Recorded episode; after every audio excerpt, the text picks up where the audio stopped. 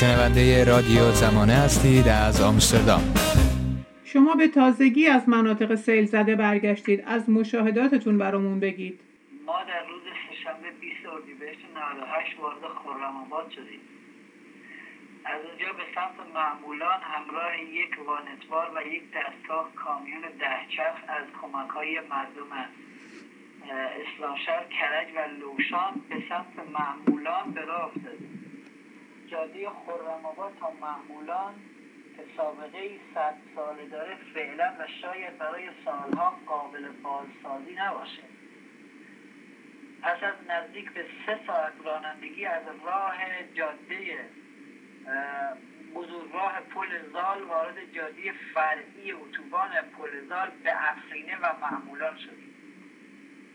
این جاده سراسر پر از پیچ و خم و سربالایی و سراشیبی هست.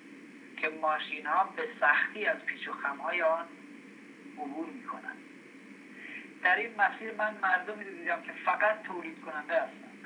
به جرأت می‌تونم بگم که نیاز اونا به شهر به پنج درصد بیشتر نمی‌رسه. اما این جمعیت از روستانشین از داشتن کمترین امکانات بیبهره مدرسه اونا فقط یک سخت داره و یک تخت سیاه و یک معلم که در گرما و سرما و سیل و زلزله و برف و بوران همدرد دانش آموزان و مردم اونجاست جاده بین پل دختر تا معمولان قد. از پل دختر تا معمولان نزدیک به هفتاد کیلومتر جاده است این جاده به عرض هشت متر بین رشته کوههای بسیار بلند لورستان و رودخانه کشکان که از کنار از وسط این کوه دو تا رشته کوه عبور می‌کنه این جاده هشت متری که کشیده شده. کشکان از کوههای نورآباد شاهیوند سرچشمه می‌گیره از چگنی و معمولان و ملاوی و جلگه و بابا زید و پل دختر میگذره و وارد خوزستان میشه.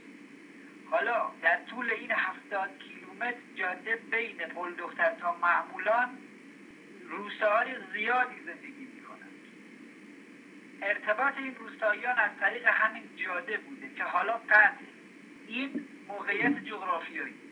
اما من کمک های مردمی بسیار زیادی رو دیدم که مانند سیل به سمت مردم معمولان پل دختر روانه بود. و از کمک های دولت هیچ خبری نبود. خانه هایی که از بیخ و بن ریشه کن شده آجرها و آهنهاشون هم با سیل رفته یکی دو تا لودر دیدم و چهار پنج تا چادر هلال احمد. چند تا آدم حمام به سر دیدم که اونجا برای کمک اومده بودن. اما داشتن نوه میخوندن فقط و چای و شربت می‌خورد دیگه من کار خاصی از اونا ندیدم و کمک های مردمی که بدون تبلیغات آهسته و آرام تقدیم به سیل زدگان میشه آنچه جلوی مرگ رو گرفته بود فقط حس قومیت لورستانی ها بود که به کمک اقوام خودشون اومده بودن. و اونها رو با پای پیاده به زیر سقف خانه های خودشان برده بودن. ساعات و روزهای اولیه هر فاجعه بسیار سرنوشت داد و می‌تواند از افزایش چندین برابر تلفات بکارد در این ساعت و روزها هیچ خبری از مسئولان نبود. و حالا هم نیست من ویرانی دیدم فقط. فقط ویرانی دیدم و بیتفاوتی مسئولان. و ای که برای پوز دادن اومده بودن. دیگه من چیزی از مسئولین ندیدم. با توجه به مشاهدات و اطلاعات شما الان مهمترین مشکل در مناطق سیل زده چه هست؟ به نظر من مشکل در مناطق سیل زده بسیار بسیار زیاده. میشه گفت زنده ماندن بزرگترین مشکل مردم سیل زده است. زنده ماندن و ادامه زندگی که با توجه به حاکمان دروغگو و غارتگری که من می‌بینم با توجه به اینکه جان یک کودک فلسطینی زخمی و جان بشار اسد و حسن نصرالله برای مسئولان مهمتر از جان میلیون ها ایرانیه هیچ امیدی به مسئولین برای کمک به ادامه زندگی مردم نیست. مردم سیل زده لورستان خوزستان ایلام و گلستان نیازمند امید هستند امید به زندگی. و تنها امید این مردم مصیبت دیده فقط مردم هستند. مسئولان فقط برای وعده های دروغ فقط وعده دروغ میدن و فریب در هر کاری به راهی بیاندیشند که مردم رو فریب بدن نه به راهی که دست مردم. بله من حس می‌کنم مردم سیل زده الان هم از لحاظ نیازهای زیستی و هم از لحاظ روحی روانی ضربه بسیار سنگینی دیدن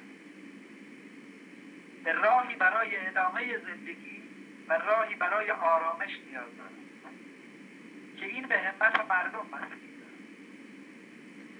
فرهنگیان ایران از هفته گذشته یک ستاد همیاری با سلزدگان ایجاد کردند. اولویت های این ستاد در همیاری کدام مناطق هستند؟ بله از لحاظ مناطق خیلی از مناطق لورستان آسیب دیده گلستان خوزستان ایلام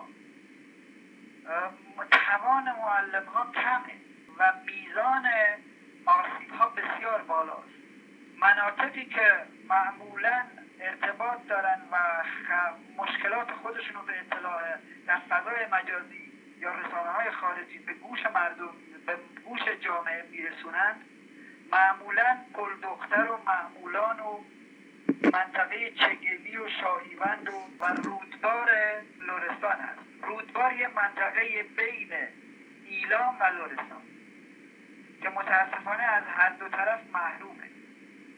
اونها هم نیاز به کمک دارن. مردم خوزستان هم. فرقی بین مردم نه نیست. مردم چه لورستان باشه چه خوزستان باشه. همه ایرانی هست اولویت ما اونایی که بیشتر آسیب نخست برطرف کردن نیازهای زیستی مردم سپس بهبود اوضاع آموزش در مناطق سیل زده و کل ایران در اولویت های ما برخورد مسئولان با گروه های داوطلب و از جمله معلمان چطور بوده؟ در سفری که من به سمت معمولان داشتم برخورد ناخوشایندی ندیدم فقط در هنگام روبرو شدن با نیروهای ناچیز سپاه و لشکر بیکران کمک های مردمی نوعی کینه و سفارایی احساس می کردم و آمادگی برای برخوردهای آینده حس می کردم نوعی سفارایی که در آینده نچندان دور خطوط آن بیشتر روشن خواهد شد. اونها برای نمایش اومده بودند. برای فریب اومده بودند. برای شعار دادن اومده بودند. و مردم برای خدمت کردن و موقعی که به هم برخورد می‌کردن هیچ گونه برخورد ملاطفت آمیز و مهربانی بین اینها نمی‌دیدم. گستره همیاری معلمان با سلزدگان چطوره؟ کردم معلمان توان زیادی ندارند اما از همون توانشون بیشترین استفاده میشه. همه نیازهای زیستی مردم مورد نظر فرهنگیان هست. همه نیازهای زیستی فرهنگی و سربلندی مردم ایران برنامه ما هست بعد از برطرف شدن نیازهای موقت زیستی مردم باید به فکر این فشارهای روحی روانی مردم بود. باید به فکر جبران عقب افتادگی ها چه فرهنگی و چه اقتصادی بود. ما امیدواریم بتونیم برای تحصیلات دانش آموزان هم برنامه کمکی داشته باشیم که در فصل تابستان هم شده این عقب ماندگی ها رو جبران از تحصیل دانش آموزان گفتین یک معاون وزارت آموزش و پرورش پریروز گفته که سیل زندگی و مدرسه حدود سه میلیون دانش آموز رو تحت تاثیر قرار داده. وضعیت این دانش آموزان چی میشه؟ آیا از سوی وزارت آموزش پرورش برنامه‌ای برای از سر گرفتن تحصیل اونها وجود داره؟ معاون آموزش و پرورش این صحبتاش رو نشان از بی اطلاعی و ناآگاهی ایشون هست. کسی که معاون وزارت آموزش و پرورش باشه و دانش آموزانش رو اینطوری در خطر ببینه و اونجا بشینه و حرف بزنه این یعنی کمال بیمسئولیتی. اما در این شرایط بجز تلاش برای بازسازی زندگی و بهبود اوضاع روحی روانی مردم هیچ کار اثر بخش فرهنگی نمی‌تونه انجام بشه. دانش آموزی که سیل زده شده. حتی نگاه کردن به این سیل به این سیل خروشان می‌تونه ماهها افراد رو افسرده بکنه. نگاه کردن به جان کندن آدم ها روی این دریا نگاه کردن به این که خانه ها تا سقف پر شده از آب می‌تونه ماهها به روح و روان دانش آموز لطمه بزنه. چون این دانش آموزی چطور می‌تونه بیاد پشت میز بشینه و درس بخونه؟ از دید من آموزش و پرورش هیچ برنامه ای برای دانش آموزان و معلمان نداره. چون هیچ قدرت مالی نداره. خزانه دولت صفر مطلقی در این شرایط وقتی به دانش آموز بگی بیا مدرسه مثل این میمونه که یکی عزیزش بمیره بهش بگی بفرما آب نبات بازگشایی مدارس در مناطق سیل زده فقط و فقط یه مانور سیاسی حکومته که همه چیز رو عادی جلوه بده. تنها داشته وزارت آموزش پرورش همان ساختمان ها تخت سیاه و معلمانی که روحیه تدریس ندارند.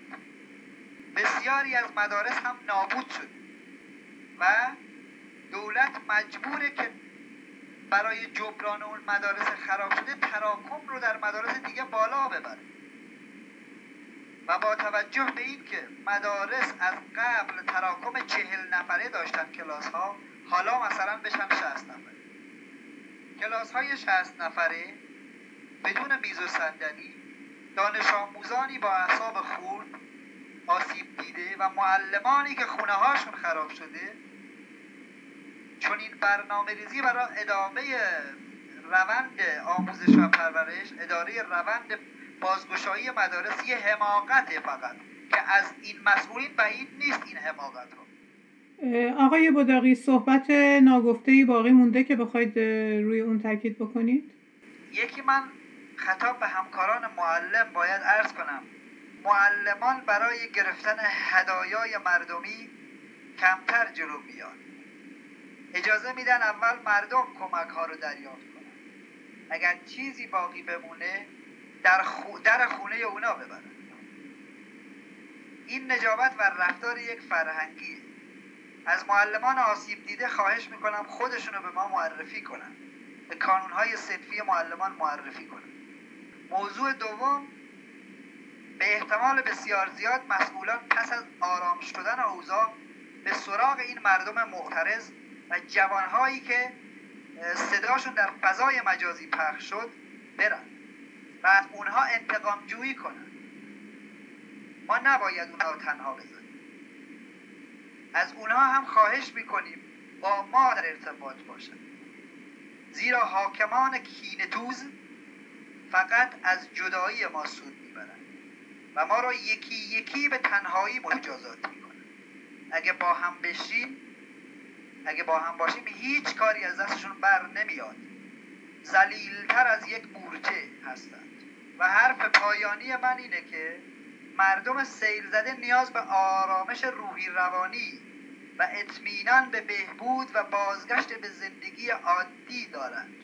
من به سیل زدگان ارجمند عرض می کنم اطمینان میدم که مردم اونها رو تنها نخواهند گذاشت. مردم به کمک سیل زده ها خواهند آمد.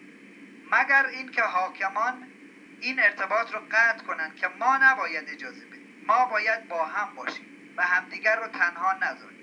الان سفارایی بین حاکمان و مزدورانشون و مردم بالغ بر هشتاد و چهار میلیون نفر در مقابل یک میلیون نفر مزدور و دزد و قاچاقچی و فریب. این رو مردم باید بدونن. الان مملکت در شرایط غیر عادیه در شرایط بحرانیه در شرایط غارت و نابودیه دارن نابود می‌کنن. و این نیاز به حضور مردم هست که مسئولین بی مسئولیت رو به عقب نشینی وادار کنن. بدون شک دوزترین آدم ها در رأس قدرت قرار و مردم باید بدونن از دزد هیچ انتظاری نباید داشته باشید از فریبکار و نیرنگ باز و قاچاقچی به جز ویرانی هیچ انتظاری نباید داشت. فقط و فقط باید در کنار هم باشیم. همدیگر رو تنها نذار با هم باشیم یک صدا. رادیو زمانه. یک صدا.